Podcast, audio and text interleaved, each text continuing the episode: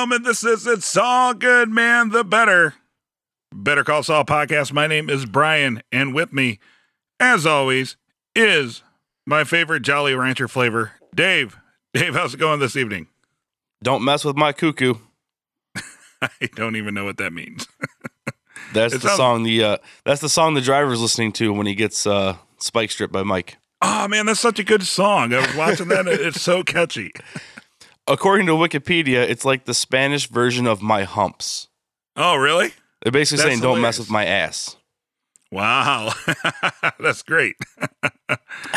well, ladies and gentlemen, it's uh man, it's like later in the evening on Sunday night. Better Call Saul episode 209 will be airing tomorrow, but of course, as you're listening to this, it just got done airing.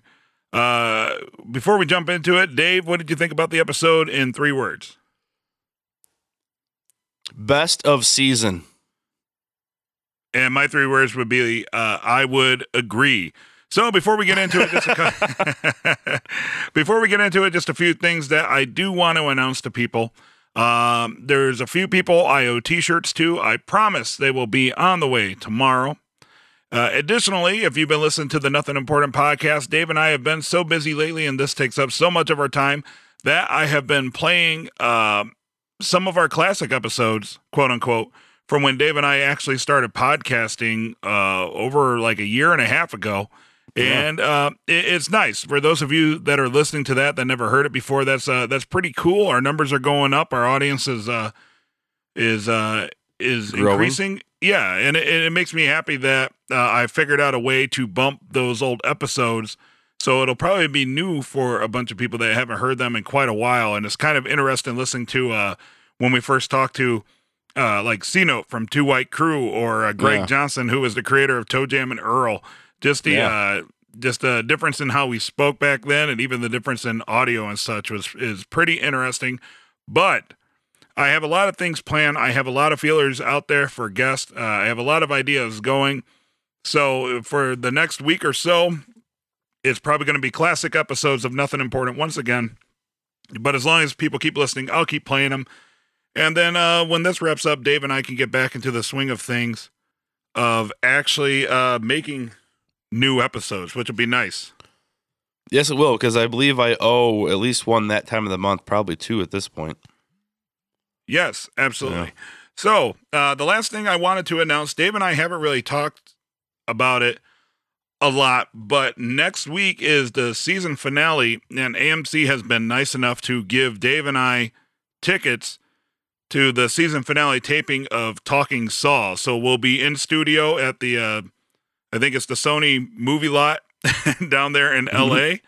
Uh, it, it should be a real fun time. I don't know if we'll get to meet any of the guests or Chris Hardwick or anything like that, but Or It's Peter incredibly- Gould or, or Vince Gilligan. yeah, but it, it's incredibly cool that AMC has given us the opportunity to go there. So we're going to try to sneak off as many picks as possible for you people. And I guess overall, what we want to do is thank everybody out there for listening because uh, that that the T-shirt deal was a big deal for us, right? Like because Mhm. how the T-shirts came to be was I just talked to the me and Dave from last year had AMC press uh, credentials, but the press site really doesn't do anything but give us pictures and synopsis. And then I just kind of pushed my luck and I said, hey, um, we have a lot of people out there uh, that really enjoy the show, and our, our listeners are very, very passionate about the show. How about you put me on that fancy swag list that real media outlets get on? and uh, I, I like I don't care about getting a Better Call Saul briefcase, but if you put me on the swag list, I will probably break down everything in the press kit for the up for you know that you send me, like all the goodies that you send me, and I will make those individual giveaways on the uh, on the podcast. And the guy was like, "Well, you know what? That ship kind of sailed, but what I can do is I can send you T-shirts." So he sent us like a box of T-shirts of Breaking Bad and Better Call Saul T-shirts, which was super cool. So then I kept pressing my luck further, and I'm like, "Well, you know, we've had a lot of the cast on our podcast. It's obvious that me and Dave are kind of invested in this for, for you know, to know Right. financial benefit of our own." I was like, you know what? Who would be a great guest on uh, Talking Saul? Dave and Brian, like because I, I've seen other shows do that, bring in like podcasters for their particular niche or whatever. I, I didn't Mhm. think in a million years uh, that I would ever really do it. But hey, man, you you never know if you don't try, right? Exactly. Right. Exactly. Because what, what the hell does it hurt to ask? What's the worst they're going to say? No, and then I'm not on the No. show anyway. So who gives a shit, right? So Right. uh, they said, well, you know, the guests were booked way in advance of, of even asking. Uh, but if you're going to be in LA uh, April 18th, uh, I can get you tickets to the Talking Saul finale taping. And uh, I was like, well, I don't have any plans, but I can buy a plane ticket. And so that's the plan. So if everything goes according to plan, you know, we'll we'll be there in the audience of uh, Talking Saul. Obviously, you probably won't hear from us or see us or anything like that. But if I could sneak off some pictures uh, for you guys, I would definitely do that.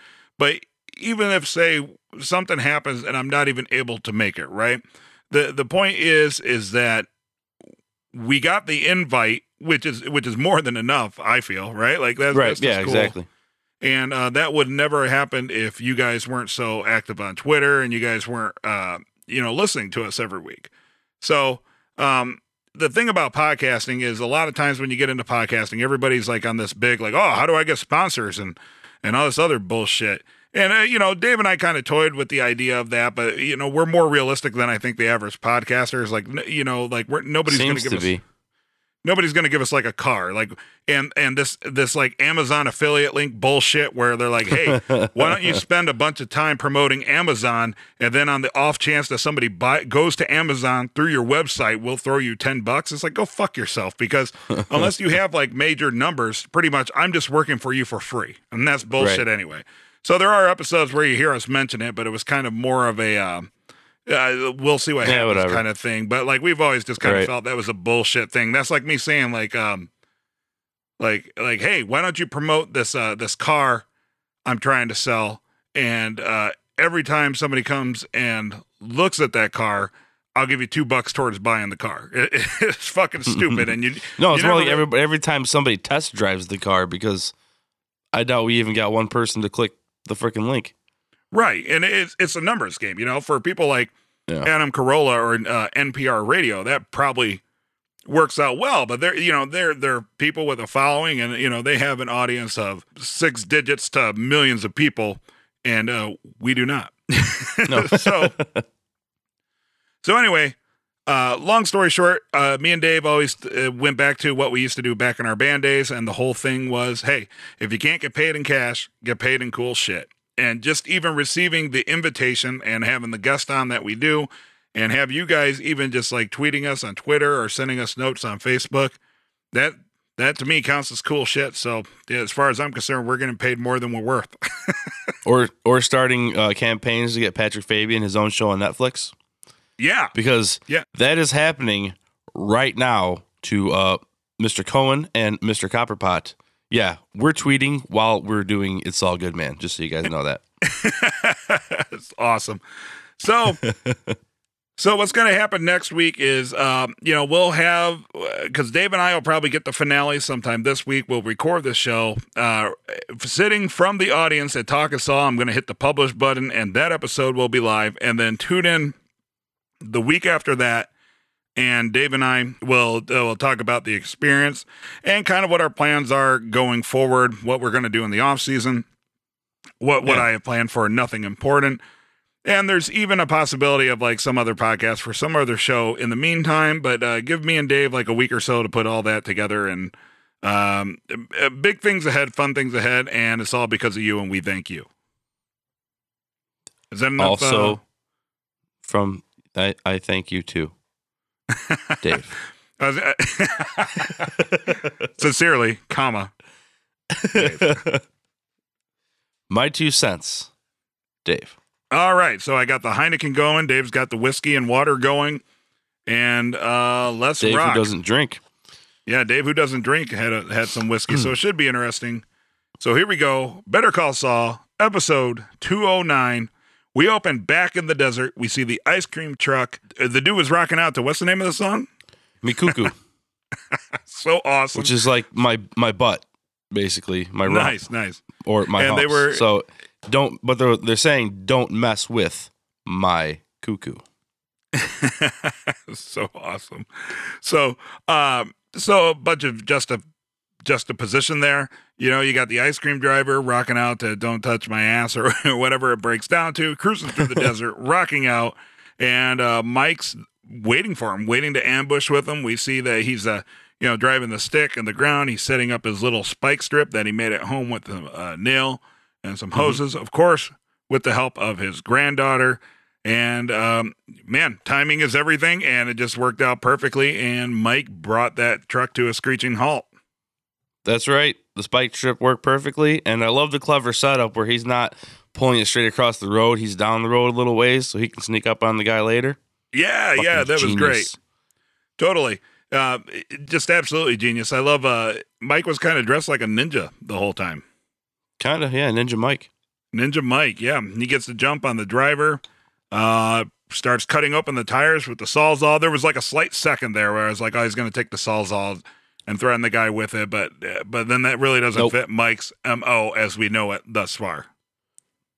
Right. And somebody was up on Twitter. I can't remember who at the moment. I apologize. Uh, bringing up points about the the ratchet sound at the garage when Mike was scoping him out.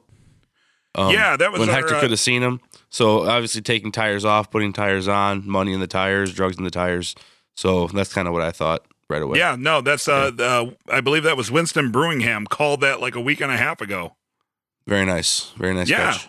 Well done, well done, well done. I honestly missed that one. I didn't hear the ratchets in the garage. Me neither. I was just kind of like, okay, they're uh, well. Remember uh, last episode? Like I said, I was kind of like, okay, it's a good episode, but definitely not my favorite. I'm sure if I went Mhm. back and watched it, and for some reason, it, it- I guess that just I watched it twice and it just never clicked. It just never Right. Yeah. occurred to me. Yeah, uh, see, but the thing is, is um, it, it's not that Dave and I aren't all that observant.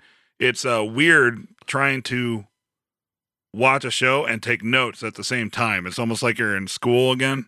Yeah. And what- selecting what you pay attention to sometimes. And Yeah, yeah, Yeah. absolutely. But opening scene was awesome. We finally got to see the uh, spike strip uh, come to fruition. And uh, Mike leaves the guy in the desert and hauls ass and drives off. Hey, do you think that was a Pontiac 6000? Why? Isn't that what? That you was my car in college. Yeah, I had Yeah. a Pontiac 6000 in college with the air ride suspension. Hell yeah, Dave used to have like that exact car, but it was like in gold, and I was so amused because it has an air compressor in the back. So Dave and I used to stand on it just to watch the air compressor kick on and lift up the back. And then when you jump off, it's riding like, you know, 20 inches too high. Uh, to be fat and in college again. Yeah. so then we move on to the intro. It's the creepy water fountain intro. Uh, That's a urinal, dude. is that a urinal? There's a cigarette butt in there and he's peeing on it. No. I just I, I think I I think I went over that last year. I think I said the same. Yeah, remember last year? Because I said it was like, peeing all over his dreams, or like his dreams are going to go down the Oh, drain. Yeah, and it's got the business card there. That that's true. That's true. Yeah. So uh, the show opens, and Chuck is looking all dapper. He's got a meeting with uh, with Hamlin uh, for uh, Mesa Verde. Right? He's got the he's got the opening, or he's got the hearing to open up the new branch, make sure everything's in order. Yes, and he is absolutely imposing himself onto this situation. Like Howard's just like, dude, you don't have to do this. And he's like, hey man, image. Image Yeah. is everything. We got to look presentable. Yeah, I, I like it. You know, he was kind of like a let's do this kind of thing. And um, I, I okay, so like when they get in the car and they pull off, and it, it was very much like a cartoon. Like Jimmy was like watching from like one side of the tree, and then the Right. camera follows the car past, and then he looks off. you just imagine a little xyl- there's a xylophone in the background. Ding, ding, ding, ding, ding. Right, yeah, yeah, and he just kind of saunters towards the house, holding like Oh, papers. God damn it. I was going to say way back in the early part that Mike uh, got the truck with a Wile E. Coyote trap. I forgot to write that down. Well, it's on now. I was gonna be like, and Mike uses his Wiley Coyote style spike strip. No. so Jimmy hides behind the tree. He heads to Chuck's home once he leaves. And, uh, you know, the most obvious thing ever, uh, he, he has the papers. Uh, not a good plan just to walk with the papers out in the open because had that been me, it's a hundred percent certainty that at some point I would have uh, lost grip on the paper, and then the papers would have had to been ruined, and then my whole scheme would have been foiled. But they call that happen. lineman hands. Yeah, exactly. Stone fingers, man. Stone fingers. So uh, it cuts back to I didn't Chuck. even He's- notice that he had the papers in his hands.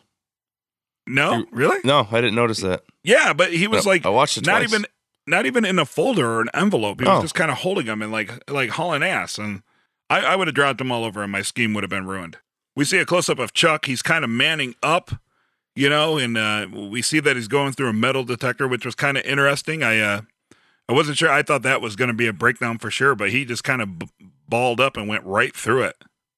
Yeah, he tends to man up when he has to, considering his disease is completely psychosomatic. Yeah. You know, you know what? One little detail I loved about that is when he got to the to the other side, he kind of like cracks his neck and like shoulder shrugs. yeah, he's like, Yeah. all right, ga- game on, let's go. Yeah, like, let's do this. Yeah, Hamlin's Hamlin's all impressed. He's like, he's like, good job, my friend. Like, like he just won the Super Well, the- Bowl. Like, there's a lot of like preparing for a fight body language with Chuck whenever he gets into these situations. yeah, well, you know, it it emphasizes the struggle that he's going through because even though Yeah, You know, those struggle of us- real, man. the struggle is real. Well, at least to him. To everybody else is, is mostly bullshit. But you know, like he honestly believes that there's something wrong with him and something uh you know, Yeah. something causing him an ailment. You know, he, he's fighting through, man. He's a survivor of electro allergy. Magnetic. Electromagnetic allergies. yep, absolutely. Yeah. So they're in the hearing. Everything appears to be on the up and up and on its way, and everybody's happy. And then, of course, the uh, the address issue comes up. It's twelve sixteen Rosella Drive. Uh, Chuck's pretty sure of it, but it's actually twelve sixty one on uh, the notice of intent. That's the actual address, twelve sixty one. But Chuck is sure that it's twelve sixteen because of what Jimmy did in the prior episode, and I absolutely loved it because uh, Chuck got a little feisty there. I like the fact that when the clerk hands the paperwork to the chairman or whatever, is right when Kevin says attention to detail, right at that moment. Because, like I said last week, this is all about like Jimmy doesn't even realize how the attention to detail factor, unless he did realize that. Because I wasn't aware that Jimmy was going to replace the original documents and just put it Oh. all on Chuck. I thought that he was going to maybe keep the fakes in the files, and that way it looks like the whole company's bad. But no, he Hmm. put it all on Chuck by putting the originals back. Yeah, that well, that's what made that opening scene made sense. Is like as soon as I saw the papers, I'm like, oh, he's gonna go Yeah. back and like put the original just in case it comes back on him. And as You know, the dumbass that didn't see the papers, I had to put that together later. Yeah, uh, Paige uh, steps up and she's like, no, the address is Paige absolutely- finally speaks. right. Finally, steps up and says, no, it's it's absolutely 1261. And uh, Chuck is kind of testy with her, and he's like, "No, you are mistaken, and you're muddying the Yeah. waters. it's 12." Yeah, he's he's right. He double checked and triple checked. He knows. hmm He, he's right. He's doing the lawyer thing where you know he's just going to keep on acting like he's right until everybody believes him. Yeah, absolutely. And it, man, it was so genius how it played out because, uh, you know, it made Chuck look like an asshole. It made everybody look like they don't have their shit together. And uh, it's going to cost them another six weeks before the uh, board can even revisit it. Like nothing catastrophic, but enough just to, like, you know, it's it's not ca- catastrophic. Like it's going to bring the whole bank of Mesa Verde down but in as far as the storyline goes, uh, pretty devastating for all around for such a simple tactic. Yeah, it affects a lot more people than uh, I think Jimmy might have realized. Yep, yep. Uh, Mesa Verde, they even say, hey, they they can't wait that long, and it's kind of tough shit. Like that's just where it's at. You got six weeks, and I like how he said, uh, with all due respect, it's it's your job to make sure every, everything is accurate. Maybe you should double check. That's just like you know, like twisting the knife a little bit. It's a little, it's a little condescending to a man Yeah. that's uh, on top of his game. I like how during all this, uh, uh, as the scene ends, it kind of pans out, and you can kind of hear the um, the the lights up above crackling. You know, and uh, Chuck's getting all stressed out, and he's starting to feel it. Yeah, that's good sound design right there. I really like that. How it, it just kind of gets more and more intense. Yep. And uh, yeah. Puts a space blanket on. He goes back home to kind of sulk. He's like, uh, he, he's hundred percent sure he was hundred percent correct, but even uh, even Hamlin doesn't believe him. He's like, dude, like it made us all look bad. Like it made us all look Mhm. bad, but I like Hamlin's attitude. It's like, okay, but you know what? We just kind of take it on the chin. We take our licks, I believe he said, and you know, let's let's Yeah. move on from there. And I like how he, he even pointed out, um, he was like, well, you know, it, it, it- look, it's not only you messed up, but like I messed up. Every Right. uh, paralegal and intern, everybody. yeah. Yeah. like it just just went through. You know, Hamlin was trying to keep a stiff stiff upper lip. He's like, "Hey, man, uh, you know, sucks, but you know, go get him, Tiger." Like a pat on the ass. And uh, Chuck, Chuck was like, Well, "No, it, was, it was the line. Uh, Everybody makes mistakes. When Chuck said, "No, this wasn't a mistake. yeah, This was Jimmy." Because he looked, he looked right at the spot where Jimmy was sitting when he woke up, and then it all hit him that he was out for a while, and Jimmy had the perfect opportunity to do it. yeah, yeah." Putting putting two and two together. Um, so then we're back at the Greek winker. Although I'm wondering, Dave, if the translation is actually the winking Greek. I Because don't know. sometimes, sometimes the context and such gets a little messed up. Maybe somebody out there who reads or speaks Spanish could let us know. I I don't know if it's the Greek winker or the winking Greek. I mean, it's the same thing. But yeah, I don't know. Uh, that's what Google Translate told me. So we'll it's a nice little scene. Mike is uh, again staked out across the street. He's got his binoculars, and uh, Hector is pissed. Oh yeah, so I like how Hector's flipping out, and then he asks for his pill because it's like it's leading up to when he's uh, basically a invalid in Breaking Yeah. Bad. So it's like his sickness is starting to take. And then Mike lowers his binoculars and he gives that little wink, like ah, Heck, yeah, Hecky's, like, Hecky's got some Hecky's got some health issues. yeah. That's like it- it- it's like at that point he knew he won. Right. Well, I don't Yeah. even think that. I think it's more like this is interesting. Like this is going to come into place. He's going to be able to use this somehow because Mhm. apparently he has a vendetta out for Hector, right. which I'm thinking might be related to his son's death. It's kind of like he's turning into Batman to justify and right some wrongs in the world. But uh, yeah, that was just kind of like mm, this is interesting. Yeah. Yeah. Nice. And then this is my uh the next scene. This is my uh, I think for I guess it's for as short as it was, it was one of my favorite scenes of the of the entire show. You know, Mike is drinking at the Mhm. bar, you know, and he kind of looks at his newfound wealth and he's just like, "Fuck it. Hey, I'm buying a drink for everybody in the uh everybody in the bar." And he gets Yeah. cheers. And I like how he like does the whole like sticks his arms out like my Right. people. Like, like, yeah.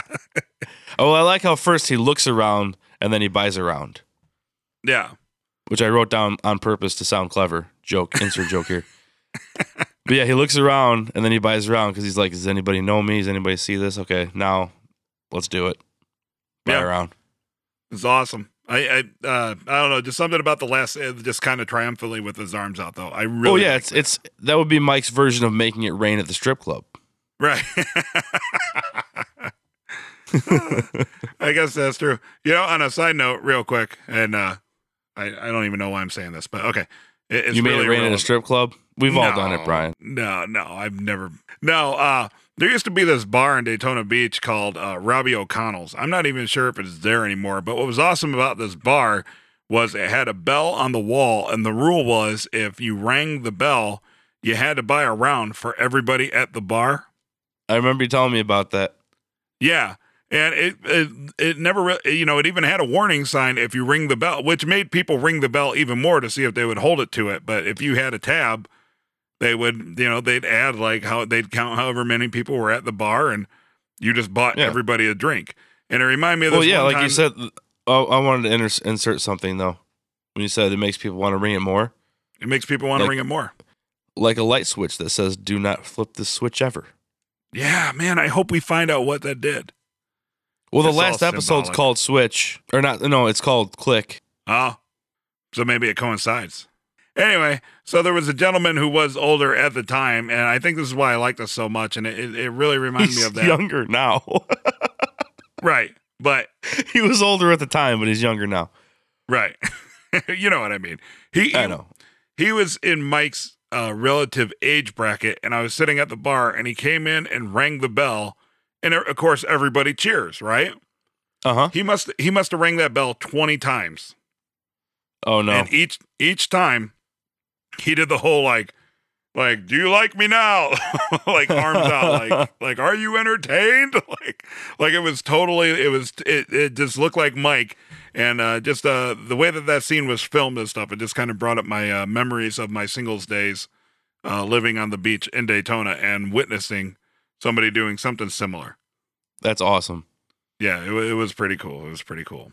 Smash cut, Jimmy and Kimmy. I was trying to think of like a uh, like a clever name where you like mold them together, like Yeah, Brangelina. But yeah, it's it, it's either Jim or Uh, Or- Mick Wexler. oh, that's a good one. I didn't even think of that one. I was trying to do the first name thing and it was cracking me up because I'm like, he Kimmy or Jimmy, Kim, Jim, uh, whatever.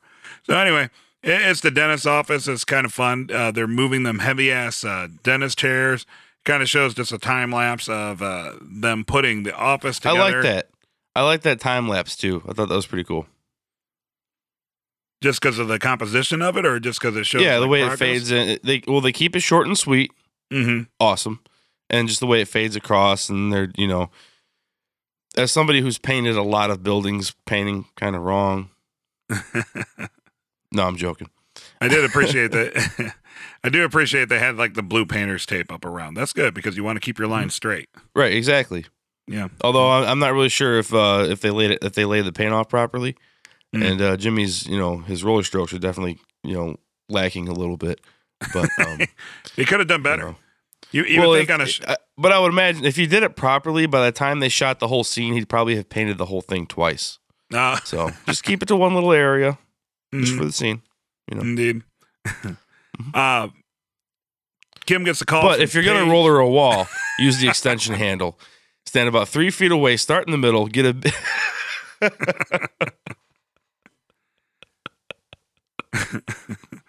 Are you ready? yes. Okay. so Kim gets a call from Paige. I was I was expecting you to interrupt me there. No. Kim gets- no.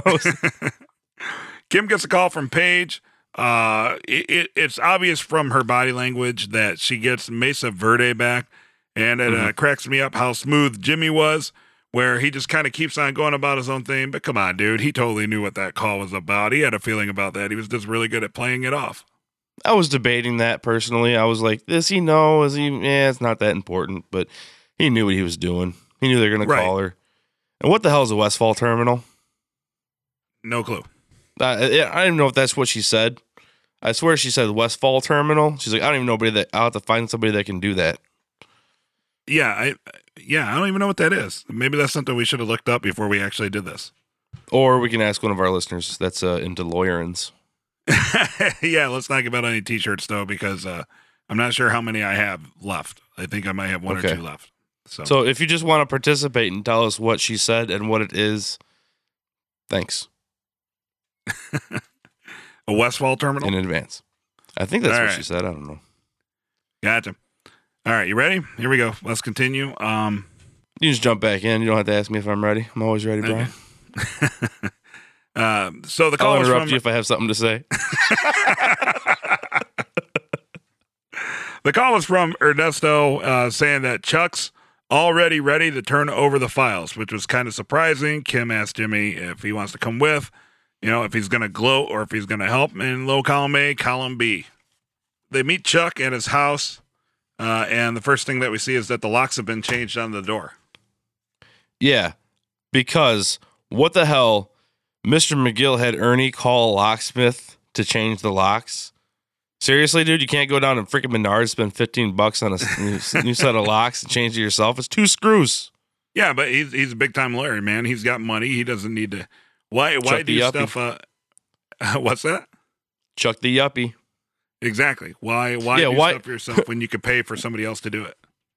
Hey, you know, well, it's just job security for other people, circulate money throughout the economy. Look, I get it. Okay. I get it.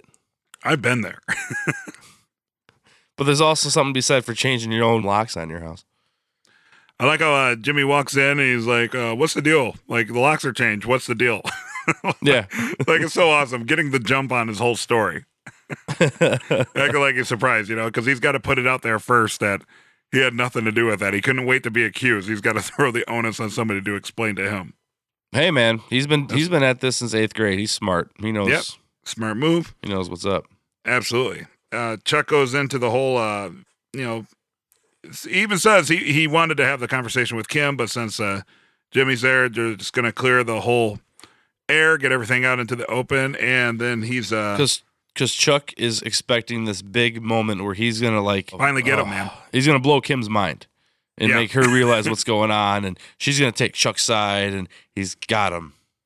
Right. Like, and it, you can even kind of feel that when he says he sabotaged me, and then there was like that awkward pause where it was like he was expecting like a, a what, but everybody Right. just kind of kept quiet, like didn't give it was him like, go on, please explain yourself. yeah, Which he does And- to a T. He's got the whole story perfect. yeah, yeah, exactly. Like, I I couldn't decide if that was super uh realistic or just a little too. Little too good, but then you think about like the characters and how they're portrayed and stuff. But yeah, man, he totally uh had it all had it all figured out. You know, with uh, Jimmy staying over and how he went through the files, and he didn't even have a video of that, and he had it he had it broken down, man. Right. And I like how he's just like, that's a lot of work. And he's just like, well, no one ever accused you of being lazy. Yeah, You know, like he doesn't put it past him to put that much into it.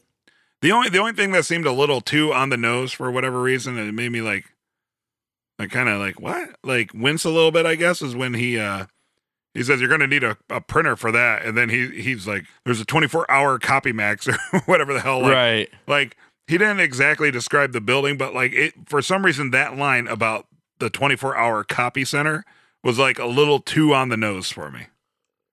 See, I, I disagree because he knew what time of day it was. He knew it was at night. And those things were way more popular in 2002 or whatever year it is Mm. than they are now. Yeah, no, it, it Yeah. makes complete sense. It's just something that made my ears perk up a little bit. You know what I mean? Mm. Like to me, it sounded odd, but like there, it, it, makes absolute absolute sense in uh, in the grand scheme of things. It's just uh, something about it just kind of A little, little too clever. yeah, A little too like much. You got, you got a little too many details right. Right. Yeah. It was just like, what? So, um, you know, he's talking about how 1261, you know, it became 1216, blah, blah, blah. But it was revealed that Jimmy had a uh, fake ID business back in high school. That's right. Him and Mozart, apparently. Both started early. And uh, I like how the whole time, like, I couldn't tell if, uh, like, Jimmy in the background, like, uh, I don't know. I kept, I kept looking for his reaction. I couldn't tell if he was like, the jig is up or, uh, or he was just Oh, trying no. to act like, like, pourquoi? like, like- No, I think yeah, I think he's he's clutching onto this like a cornerstone, dude. Like he's going down with the ship on this one. you got to own it, right? Yeah, he's, gotta own that's- it- Hey, that's how he gets away with everything. Just fake it till you make it. Moi? uh, Chuck calls on Kim to do uh, full disclosure, and she says, "Well, that basically opens Jimmy up to a litany of charges." So right. she's still she kind of concerned about she him. lawyers him back. Mm-hmm. Exactly, and then she presses him for evidence, and his evidence is just I've kind of known the guy my entire life. Probably not admissible in court, Dave. No, no, that's uh that's why, you know, Kim lawyering back and she kinda Chuck was stunned. Like, whoa, crap. I really have no physical evidence to prove this case whatsoever.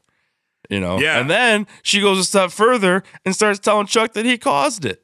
Yeah, yeah, like totally put everything of their entire lives back on him. And see, this is another spot where I was watching Jimmy's face, and it was, uh, he it was like I couldn't tell if he was like, even he was like befuddled. Like, wait a minute, does, does is she being genuous, or does she know that I did this and she's playing it off to help me? A little column A and a little column B. Right. It was like almost he was like surprised by her reaction, right? Like, or he, Yeah. it was like he didn't know where where it was going to end up. right. That's how I. I, I, I I think this is the best scene of the entire series. Well, about at least the entire season. All the best scenes take place in Chuck's house, but because it shows everybody's flaws, they all of the three three characters, all their flaws come out in this scene. right. Yep. They're they're everybody's myopic and kind of self centered, but they're all covering up other bullshit and blah blah blah. And then and Kim's really yeah, because she's gonna totally take Jimmy's side on this because uh, she loves him and she's gonna get a lot of money. right, right, right. You know, and uh you know, there's probably a little revenge in that too because uh, she probably still feels that they took her client that she brought. That's right. I didn't even think about all the time in the cornfields, Yeah, yeah. There's some payback which there. was Howard's thing. But that was Howard's thing. But But, she's still she's because- screwing Howard by taking by getting Mesa Verde screws Howard too. Right, exactly. It just kind of happened to come through a means of which she had already warned Jimmy previously not to do. Right, right. Yep. And uh, he pays for it because she punches him. well, hold on, hold on. Yeah, oh yeah, I don't know where I'm going to put this in because I had a couple more thoughts on that scene. Just put them out. Uh, one is that um, do you ever notice how Chuck always Chuck always seems healthy when he's dealing with Jimmy, but then when he's dealing with the eff- when he's dealing directly with Jimmy, he seems healthy. When he's dealing with the effects of what Jimmy does, he seems sick. It's like he's the cause of and solution to all of Chuck's problems, like beer is to Homer Simpson. Right. okay, nice. so it's more like a it's more like all caused by the way that Jimmy's actions reflect on him as opposed to dealing with Jimmy himself. Yeah, I think so. Yeah, okay. Valid. Yeah, Solid point. interesting. It's like a Point. symbiotic relationship with himself. Yeah, very much like a woodpecker on the back of a hippo, indeed.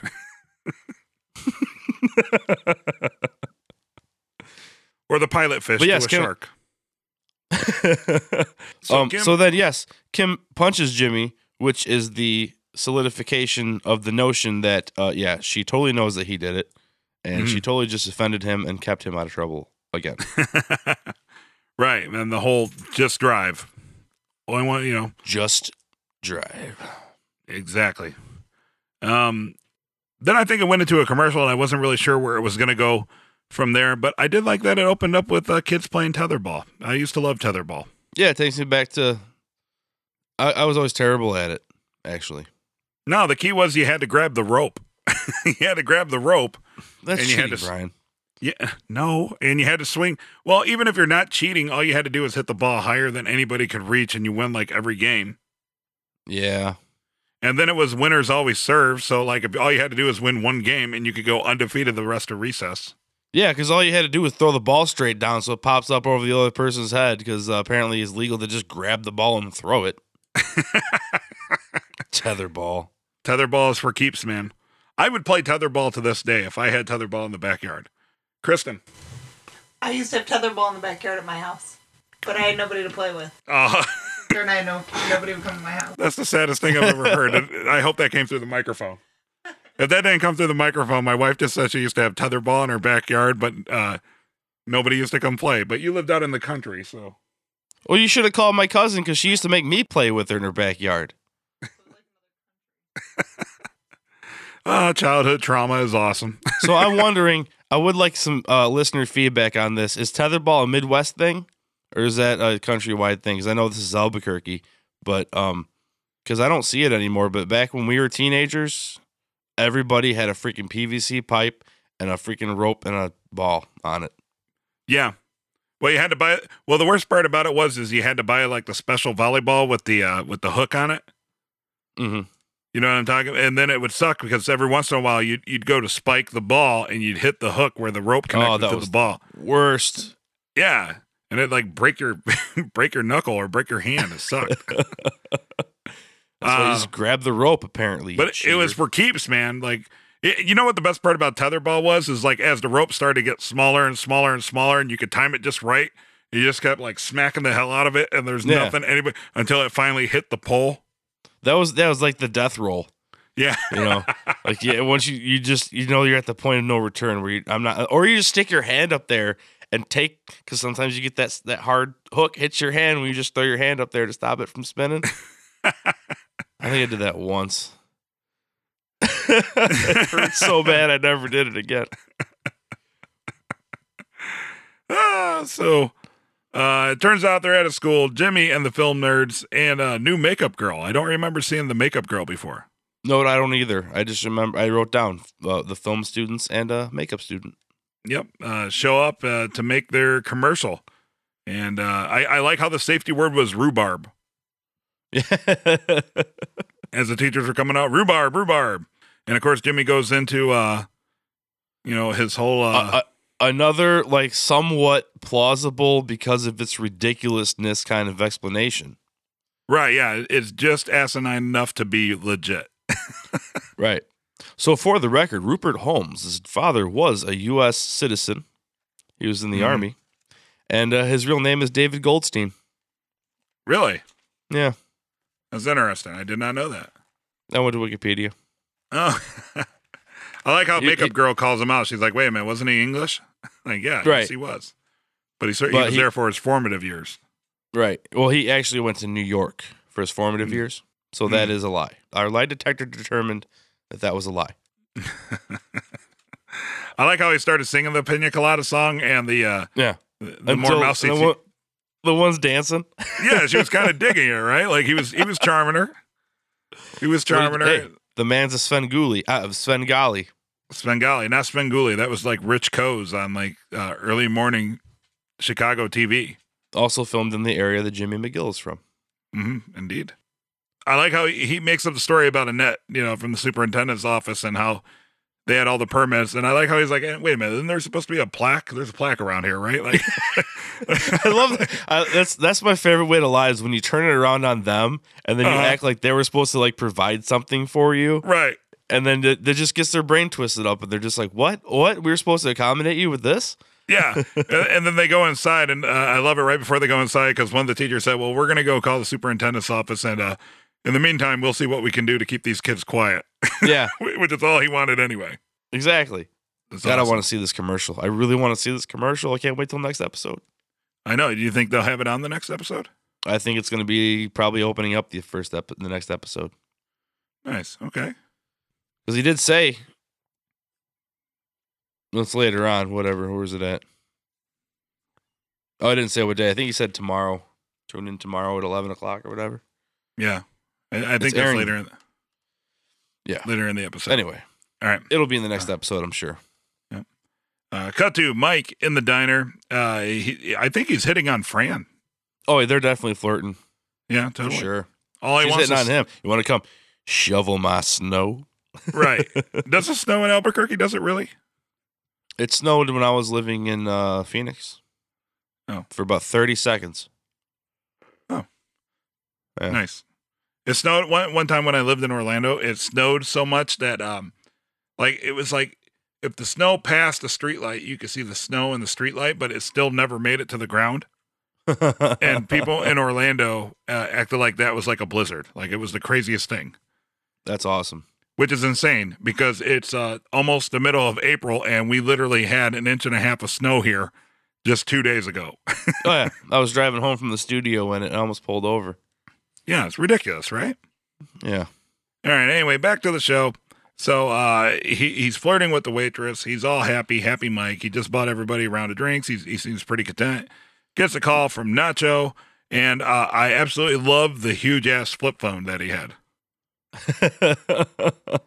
I think something's gonna happen to Fran too. Maybe I'll save that for Pwop. I'll save it Mhm. for Pwop. But just a little tease that I think Fran's gonna get involved in ways she doesn't want to be. Mm, nice. Mm. Well, we'll talk about it later in the week, which means we'll probably forget about it by the time we get there. But let's try not to forget about it. All right, if somebody could do us a favor and on a Thursday morning, if you could tweet Dave and remind him that he's supposed to talk about what's going to happen to Fran on a preview with the prior, we sure would appreciate it. we're going to use the listeners as alarm clocks. That's what we're going to do. Okay. Like, yeah, just uh, just tweet us, just tweet us to remind us, and we'll try to get it in there. Well, it's funny because Mike makes the comment in the next scene about how you guys don't, you're not half as clever, smart as you think you are. Mm-hmm. I think Mike's being watched also.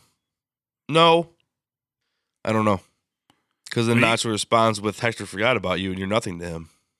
Yeah. Well, we, we do you want to jump into that scene then? All right. Nacho and Mike meet at uh the warehouse in their own little. I don't know what that is. Is that like a chicken warehouse? Is that like where they, they like a bunch of chicken pens? I'm not really sure what that is. I don't know. I don't know what. Honestly, I don't know what that is. It's just like uh, some sort of industrial thing. I think that's a technical term. It's an industrial thing. Industrial thing. Mm. Turns out Mike got away with a quarter million dollars. Not a bad payday Yeah, seen better. for the price of gas and the price of a hose and some nails. not bad at all. Yeah, for that's what is the cost of corrupting your granddaughter? I like how they knew it was. Uh, I like how Nacho knew it was Mark because uh, he's the only guy that would have kept the driver alive. Exactly. Like uh, I when the thing before about how he said with Tuco, you went a long way not to pull the trigger. I kind of felt like there was something to that, and yeah, it's his. uh It's his tell. It's his tip, Mhm. if you will. Yeah, I like how he was also honorable towards Mike, and he said, "I'm not going to squeeze you for any of the money." Right. Yeah. He's he's because he knows he needs Mike. He's got Tuco coming out later. Right? Yeah. He he can't and like that's the thing is I, I'm wondering why Mike is continuing like why is he pursuing Hector? Why is he trying to screw Hector over? Is it just for the money? No, I, Is it well, a, is it a, a vigilante thing? But then again, he knows that Tuco is going to come into play later, so he's not really done until that situation's resolved. Yeah, I, I think he's just pissed that. uh I think he's just pissed that they threatened his granddaughter. So there was some sort of like, yeah. I don't, I don't think he gives a shit, but I think he's still sore over the fact that they threatened his granddaughter. That's true because they also the, he he gives a look when he talks about the good Samaritan that picked up the driver. Mm-hmm. Yeah, he, and Mike just has that look like he killed that dude, like because he said what happened to the Good Samaritan. He's like, well, he shot him in the face, and then I think that affected Mike to where Mike's like, all right, I'm gonna kick it up a little bit. Mm-hmm. Yeah. You know, you're really that bad. Okay. Yeah, I better I better step up my game. I like how uh, I, I like how Nacho also thought that uh, Mike and the driver were in on it. That Mike had somehow Yeah. corrupted the the driver. Like, there's no way that Mike could have pulled this off by himself without being known or Yeah. uh, leaving it behind anything. And then, and then that's when he says, "Well, you're not as smart as you guys uh, think you Yes, are." And then he he kind of starts getting grilled. And he starts getting because uh, Nacho then started asking him, you know, did did um, did the driver ever see you? Does he know anything about you? Mhm. And Mike's like, "No, I didn't. I didn't talk. He didn't see my face." He saw a dude with a ski mask. Yeah, so but remember there was a scene while that was all going down in the opening scene, there was uh, it showed the point of view of the driver of the truck, and he got a very good look at that blue car. which is why Mike used the blue car, not his car. Right, but it, just seems to me that that still somehow is going to come back and haunt him because because it just seemed weird to me that like they focused so much on him looking at the blue car, and then later in the episode, he was asked if if the driver knew anything about Mike, and Mike was like, "No, I had all the bases covered," but he didn't have all the bases covered because the guy got a great view of the blue car. So unless But he, he like, did have, but I disagree because he did have all his bases covered because that's not Mike's car. but it That's is red, Mike's that's car. a red 'cause her- he- It's a red herring. I not Mike's car. Right. Mike has a maroon car. He Mhm. he wanted the driver to see the blue car. He's going to use that to trap later. Yeah, when, when you put it like that, I'm I'm just gonna have to go ahead and agree with myself and say, say that it somehow gets say that it somehow gets uh, it gets tracked back to Mike. So it'll be interesting to see how that plays out. I just think it was too. Eh, Man, I don't know. I, I just think I, it, there has to, in my mind, there has to be more to it. Why they made it a point to show the guy looking at the blue car and then asking all the questions of whether or not that Mike, the the driver saw Mike. Oh, okay. Uh, Two I- things. And So I know, one- I know it's not his typical red piece of shit that he wanted reupholstered. I'm just saying that that's a loose end, man. I think That's it's an intentional loose end because Mike's. be- They're showing Mike to be that clever. He parked it behind the sign. He knew the driver was going to look that direction because Okay. he snuck up from the other direction without being seen. He knew to hide down the road. The guy was going to look back at the tire strip, see a blue car. That's the last thing he's going to see before Mike puts some steel to his head. Mm-hmm. So I think he did. The uh, I can see it coming back negatively on Mike if if they ask the driver like, "Did you see anything?" and the driver says, "I saw a car," and Nacho says, "Oh, he saw Mike's car." Starts flipping out. Mm. Other than that, he's gonna be like, "I saw a blue car," and then they're gonna go find the blue car, and it's gonna have like an acetylene bomb in it or something. And I think Mike's trapping him with the blue car, Matt Mike's uh, catfishing him. if you will. False flag. Yeah. It's a false flag operation, my friend. Okay. Well, we'll just have to see how it plays out. I, I like uh, Mike's demeanor that entire time. He's completely unimpressed and relaxed, and he got his hand in his pocket. Even even when Nacho reaches back to put his hand on his gun. Yeah, and then you know, pop pop kicks in and says, "You need to calm yourself." yeah, he need to take that hand out of that pocket. like that was to- he grandpaed him out, man. that was totally grandpaing him out. Well, there, there's something about the phrase when you tell me to do something and you you say yourself, like you need to calm yourself, you need Mhm. to check yourself. That's that it angers me a little. That's like so condescending. Well, he he definitely need to uh, check himself. Least he wreck himself, my friend. Right, which he did. No, no Mhm. self wreckage happened. that's that's true. That's true. And uh, that's when that's when he finds out. You know, he's like, why wasn't it in the papers? And he, he you know, he, he basically tried the same bullshit where he tried to get the cops involved to clean up the mess. And I Mhm. was like, dude, that is such fucking bullshit. Um, but then it comes back on Nacho and all that. yeah, yeah, totally, totally. And um, couple things, you know, Mike. Well, Mike was like, okay, well, then why wasn't it in the papers? And that's when he finds out that his actions got a good Samaritan killed. Yeah, and the and the look on Mike's face before he got into the car from hearing that made me write in my notes, Mike equals Batman. he is very much like Batman. Yeah, and he's just he, is. kind of maybe he's just out for the greater good. You know, he's just this Mhm. this Hector.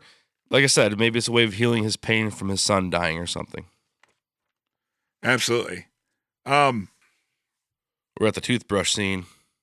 yeah, no Kim. Was she there? No, She wasn't there. No, it's sneaky because it shows you the one toothbrush, and you're like, Yeah. oh, Jimmy's alone, and then he puts the second one in, like, oh, Kimmy's there. Yeah, yeah, yeah. I, I like how that's kind of become like a running uh, theme, Mm-hmm. like a running like it. visual cue. It, you, you can feel the tension. You can feel the tension in the air as a married It's person. palpable. I, yeah, I know. I know that tension well.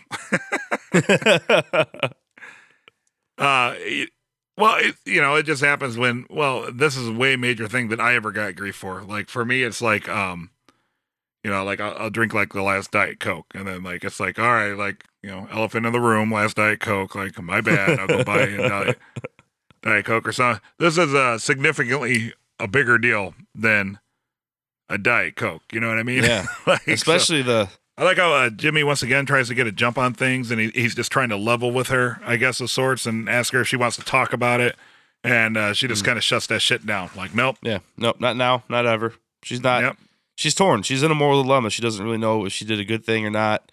I think she's secretly happy that things are playing Mhm. out this way, but she can't. Right. Like know. the the result is exactly what she wanted. The method to which it got there wasn't exactly Mm-hmm. her ideal of the way that it should have got back there. Right. But also, I mean, he did it all for her. As Chuck said, it was a big, grand, romantic gesture, and it was. So, I mean, yeah, yeah. how can you be mad Um, at somebody that'll that'll commit felonies for you? I mean, Mhm. I'd kill for you, my friend. I'd kill you too, Dave. But I Uh, like, but I like how I I noticed that Kim's like she's dropping all these hints about Chuck, right? Like he's such a great lawyer, attention to detail. He's not going to leave every stone unturned. Blah blah blah. mhm. But she's the one that sets him off on this path by pointing out you have no evidence in the argument from before. Mhm. That got Chuck going like, okay, well now I need to get some hard evidence, and now I'm going to go pursue that. So she kind of set Chuck on the rampage. Right, right. And she planted the seeds of doubt in Jimmy's head. Right. And also, because he, Yeah. he was all content and ready to go to sleep, and then she brought up the fact that you know he he'd make a great adversary, so you might want to make sure that all your I's are dotted and all your T's are crossed. And once again, I know that uh, I know that feeling because there'll be nights when I try to go to sleep, and then my wife says something like, uh, "Did you lock the front door?" And even though I know I locked the front door. I gotta get Right. up and go check the front. Like, ah, shit. Like, so here's the thing. So that's her looking out for Jimmy. yeah, yeah. She knows totally, he she know she knows he did this. No, she's making sure he doesn't get in trouble. Right. Yeah, but like doing it in a totally like shitty way. Right. Like wh- while still illustrating that she's she's pretty goddamn pissed about the whole situation that she's been Right, tossed into. But it's just kind of like, okay, asshole, if we're in this together, this is Yeah. this is what you should probably Go look out for Go clean without up your expressly mess. saying, yeah. Yeah. So so Jimmy grabs his keys, heads over to the copy place where we see uh Brandon Hampton's stunt double get in the car and drive off. Yeah. I was wondering that, uh, like, uh, Do you think that was well? He doesn't know how to drive stick shift, so that's so awesome that his stunt double had to get in the car and drive. What you know? What really impressed me about that scene What's that? is uh, is how Jimmy got in his car and backed up down an alley and around the building. Yeah, yeah, that was slick. That was so smooth. that was some uh, stunt driver type. That was stunt driver, but it like that was stunt, that was that was more that of was- a stunt than uh, Brandon Hampton's stunt double driving the car down the street. Do you think it was Brandon Hampton's stunt double? I don't know. Either way, it just cracked me up how uh, that shitty ass car just going full bore backwards down an alley and then whipping behind a building. yeah, that was great. That was so smooth. I wonder if That they was sped it. it up or if it was just I a don't really know. good driver. It's pretty damn impressive. Yes. So once Ernesto leaves the shop, uh, Jimmy kind of pounces and uh, he bribes the uh, print shop worker, which was nice. It's good to see Yeah. some good old fashioned bribery. Great casting call on the print shop worker. The Mhm. like, is he stoned? Is he mentally handicapped? Uh, you know, whatever, kind of nervous. Or is he just a zombie from working overnight all the time? right? Just- Yeah, like that's yeah. just the kind of person that just is a, that works that kind of a job. yeah. We can we can relate to that kind of a little bit. Been there. our- our- yeah, totally. Yeah, when, when we were no longer allowed to work together at the truck stop we both worked at, then one of us was always on midnights. I like how he uh he he did a good job of covering his ass too because he asked if it was like a murder or did somebody rob somebody like a rob a Yeah. bank. That's I, I would have I would have like see cash, grab cash. I see nothing. You know, right. I see That's nothing me. about I see nothing about anything ever. like like what? Who? Where are we? Is this a photo sh- copy shop? I don't know what you're talking about. Mhm. Yeah, and then he did the upsell because uh, Jimmy asked about the uh, about the cassettes and asked if it would be a hundred dollars, uh, you know, expensive to get rid of the tapes. And this is where the cunning linguist in me comes into play because I love the uh the cameras. It could be tricky and expensive. Mm-hmm. Exactly. Yeah. Yep. And he he got another couple hundred extra bucks. Good for that guy. That guy is uh, You'll go far. Yeah, He says you'll go far. entrepreneur. Totally. Yeah. Um. There's that game recognized game from before with the uh, epileptic dad. Indeed. Indeed. Then uh, Chuck shows up and uh, he's gonna grill the copy guy who had already been prepped by Jimmy, which is a good move. And a smart move on Jimmy's part. I and I I'm thinking the entire time that this dude's gonna crack. Yeah, I thought so too. Especially the way that Mm. they they kind of had it set up where Jimmy's kind of watching from across the street and he's just kind of like talking to him like that's my guy. Yep. That's my guy. I thought it was just going to be like a monumental failure. Like, But nope, the dude doesn't crack. Chuck's head does. yeah. That's so awesome. That that was a great Ah. way to such a great way to end the episode. He's just getting more and more infuriated and that makes him more and more susceptible to all the uh, electronic shit in there and then it, it just kind of gets crazier because then like the two girls working the copier then needs help and he's trying to play it Mhm. off and everything uh, just kind of culminated with uh, chuck smashing his head off the table Yeah, I, I having watched it twice, I had the same reaction both times. Like, oh, like I didn't see that coming. I thought he was gonna fall to the ground.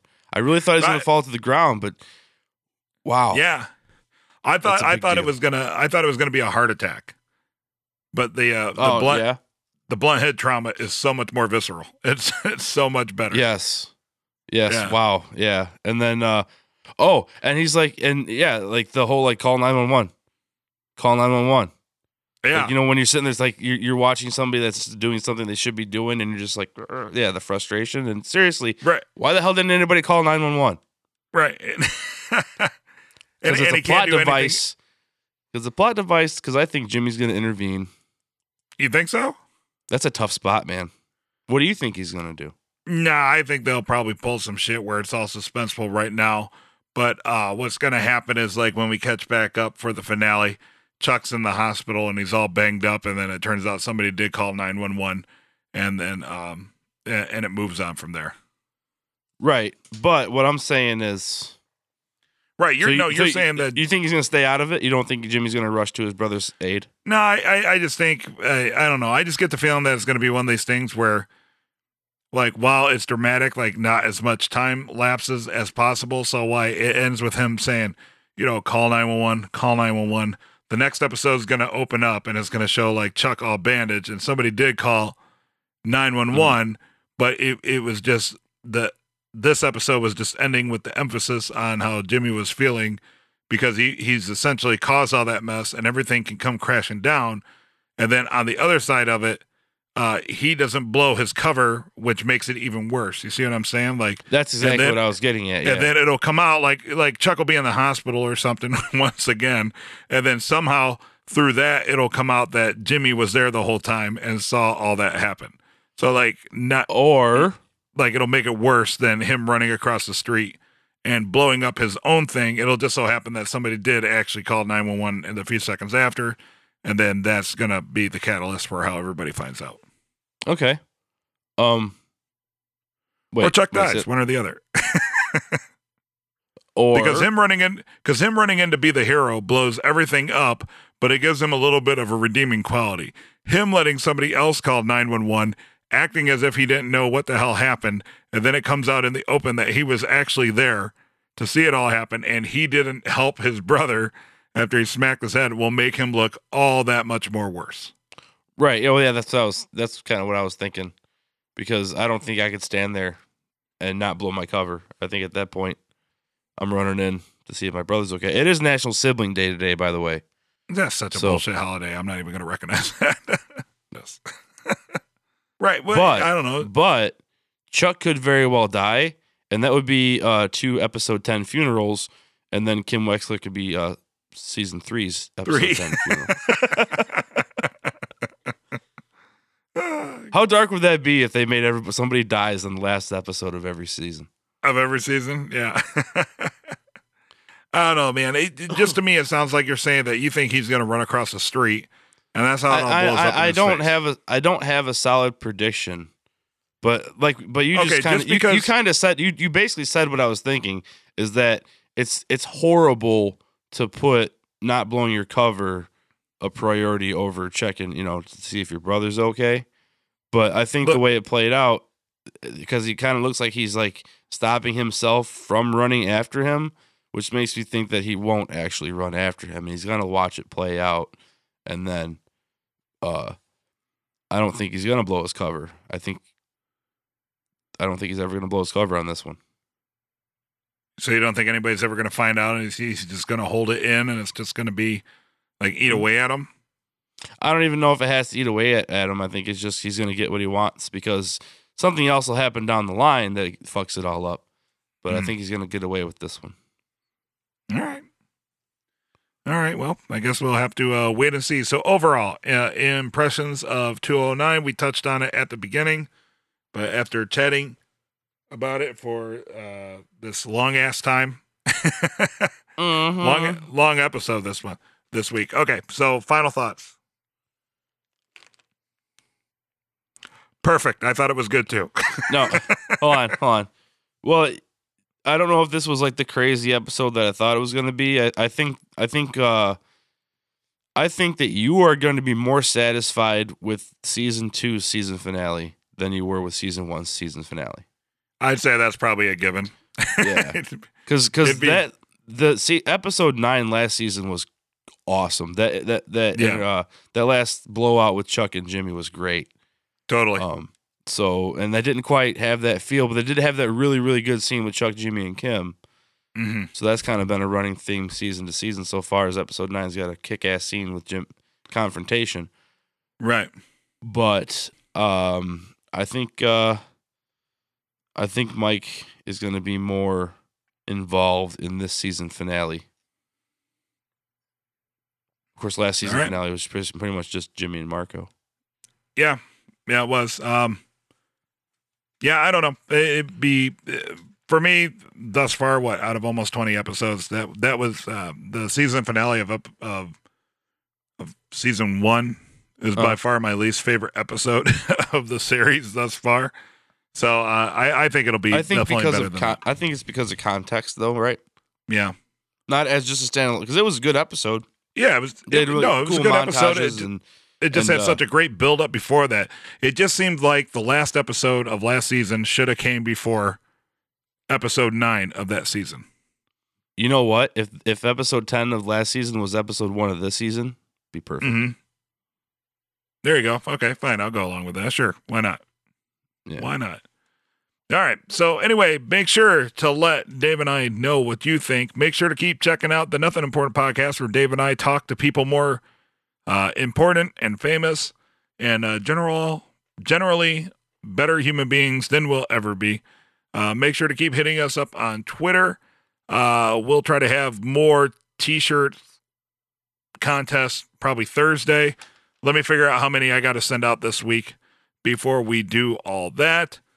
And uh, Dave and I, uh, with luck, will be in LA on Sunday. So if anybody's in LA on uh, Sunday, make sure to hit us up on Twitter. Say, hey, maybe we can go out and have a drink or two. Yeah. They're paying, though. I sent out t shirts, so you'll have to pay. I got to get some of this money back somehow. My closing remark is that uh, Howard Hamlin's character is like jazz music because you have to pay attention to the emotions he's not portraying. While everybody else is being all emotional and crazy, he's the one that's not showing any emotion, but he's got it all inside. That's pretty awesome. Did you come up with that? Yeah, I made that up. I tweeted it earlier too. That's pretty good. You like that? Yeah, I, I, the whole That, emotions that was he that was um that was a uh, a shower principle moment. Where your mind's distracted and something kind of hits you. Yeah. Yeah. All right. Right on. I like Yeah. that. That's a good way to end.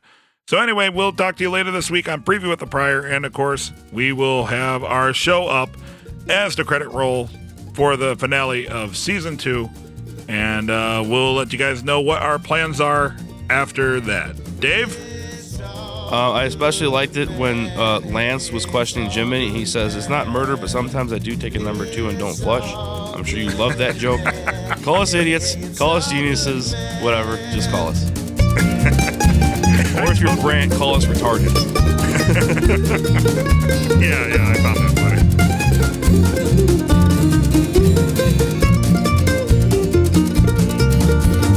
It's all good, man. It's all good, man. It's all.